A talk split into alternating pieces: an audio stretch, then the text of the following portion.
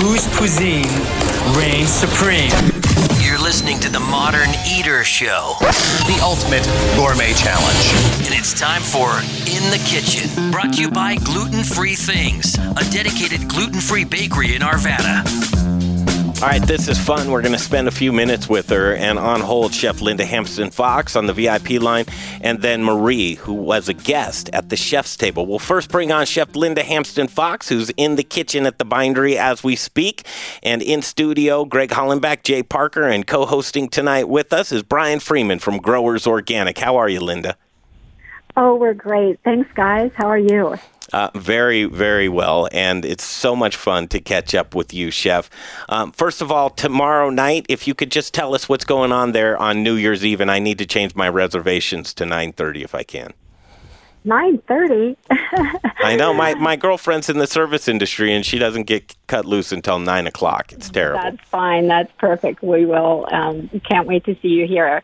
We have two seatings tomorrow night to welcome in the new year. Uh, six o'clock and at eight thirty, which you'll show up at nine thirty, which is fine. Oh man, And, oh, and uh, we have a beautiful menu. Um, uh, I- um, very similar in inspiration to our traditional menu, um, but uh, you'll be seeing some new dishes coming out of our kitchen tomorrow night, and um, it's very exciting. It's in Lohi. It's called the Bindery, and just rave reviews. It's reservations only tomorrow night, New Year's Eve. Artisan tasting menu includes live music, fireworks view, and you've got the view straight to downtown for those fireworks displays, and a bubbly toast to cap the year. And it's fantastic. If you're uh, like me, like Brian, like Jay, and we, uh, you know, we want to stay away from uh, amateur night, you, you want to go to the bindery and just relax and have a good time because uh, Chef Linda will make sure you're right at home.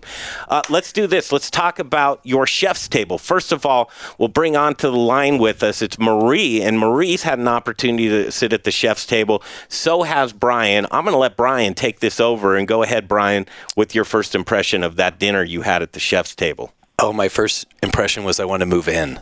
Um, one of the best dinners. It was just the atmosphere, uh, the food, though, really outshined at every level. Um, and I, I got to admit, there was a little personal touch from Linda, and it was incredible. She's chef. You're such an, a gracious host and incredible, incredible person in that kitchen. There is. It was such a wonderful night. Hi, Marie. How are you? I'm Thank good, you. and I'm here with my husband Jeff, and we had the most amazing night at our chef's table. Um, it was so incredible. I couldn't leave without kissing the cooks. On the mouth or on the cheek? well, no, I, I didn't want to scare them. And what'd your husband think of that? Yeah.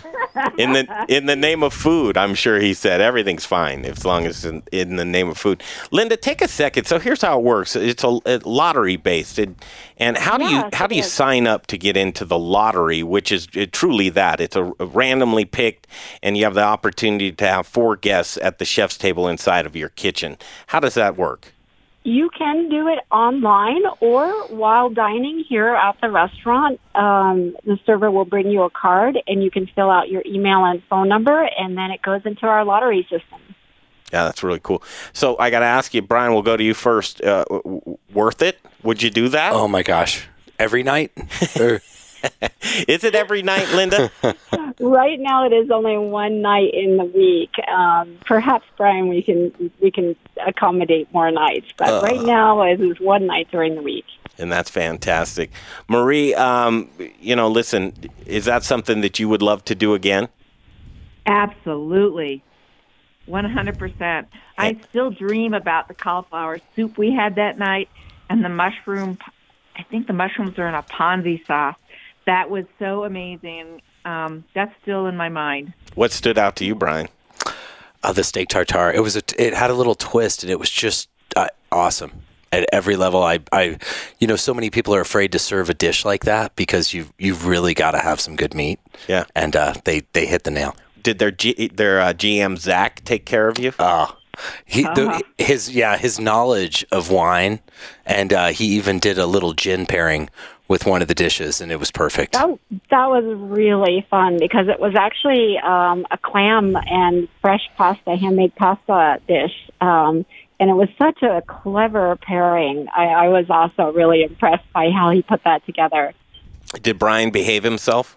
Eh, well enough, definitely. no, he was great. Well, so what's really fun about the chef's table too? Um, it, not only are you in the kitchen, which I designed it with the idea of having the chef's table happen, um, you know, bringing guests in and having them sit right in the middle of the two lines and being able to watch other food that's being created for our guests that are in the dining room, and then the chefs themselves um, uh, taking inspiration from uh, our guests at the chef's table. Linda, And I got to direct people to thebinderydenver.com to get in on that lo- lottery, and I appreciate both of you gals' times. We're going to come back with uh, Kyle Moyer and Jonathan Shikes.